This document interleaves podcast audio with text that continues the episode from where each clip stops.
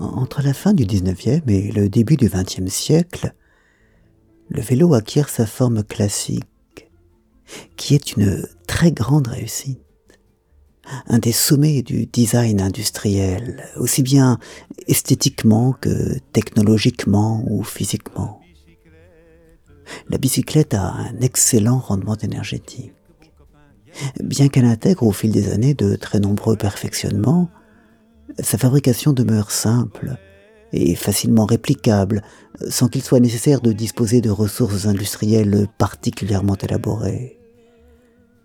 Cette fabrication est remarquablement sobre et peu dispendieuse en quantité et qualité de matière utilisée. On a enfin une machine très élégante, d'une très grande beauté et d'une très grande grâce, même quand ce n'est pas Katia qui la monte en danseuse. Une petite reine, comme elle est très justement surnommée en l'honneur de Wilhelmine. Peut-être est-ce conservatisme étroit, manque d'ouverture d'esprit. Quoi qu'il en soit, j'éprouve, du fait de mon admiration sans doute, une certaine tristesse dont je me remets parfaitement. Je sais qu'existent, hélas, des choses bien plus graves. À voir se multiplier dans les rues de nos villes des véhicules hybrides dérivés du vélo et qui, en gardant le nom et une vague apparence, en trahissent pourtant radicalement l'esprit.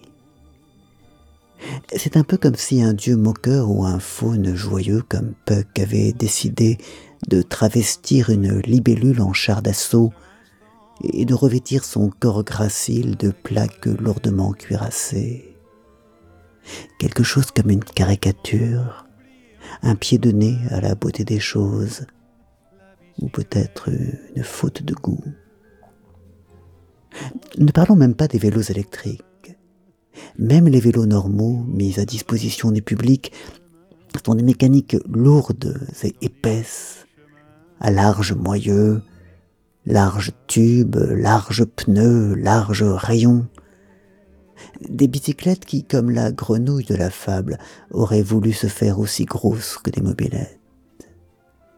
La simplicité, la pureté, l'économie de moyens qui sont l'essence du vélo sont ici piétinés emporté dans la spirale inflationniste qui régit l'industrie automobile, qui ne conçoit le progrès que sous forme d'alourdissement et d'accumulation de matière. Tout ce qui fait le charme et la légèreté de la bicyclette, sa délicatesse et sa grâce sont ici niés écrasés, ignorés, enlaidis. Je sais bien que les vélos dont je parle ici sont destinés à passer de main en main et que nombre de leurs caractéristiques s'expliquent par cet usage. Il faut les rendre insensibles au choc et au manque d'entretien, et les protéger surtout des dégradations et du saccage qui sont devenus le lot commun des biens publics. Il n'empêche, la vue de ces choses massives et lourdes carapassonnée et grossière, suscite tristesse et nostalgie.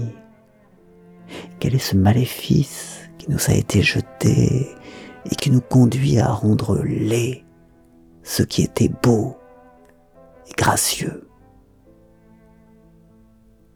Heureusement, il y a les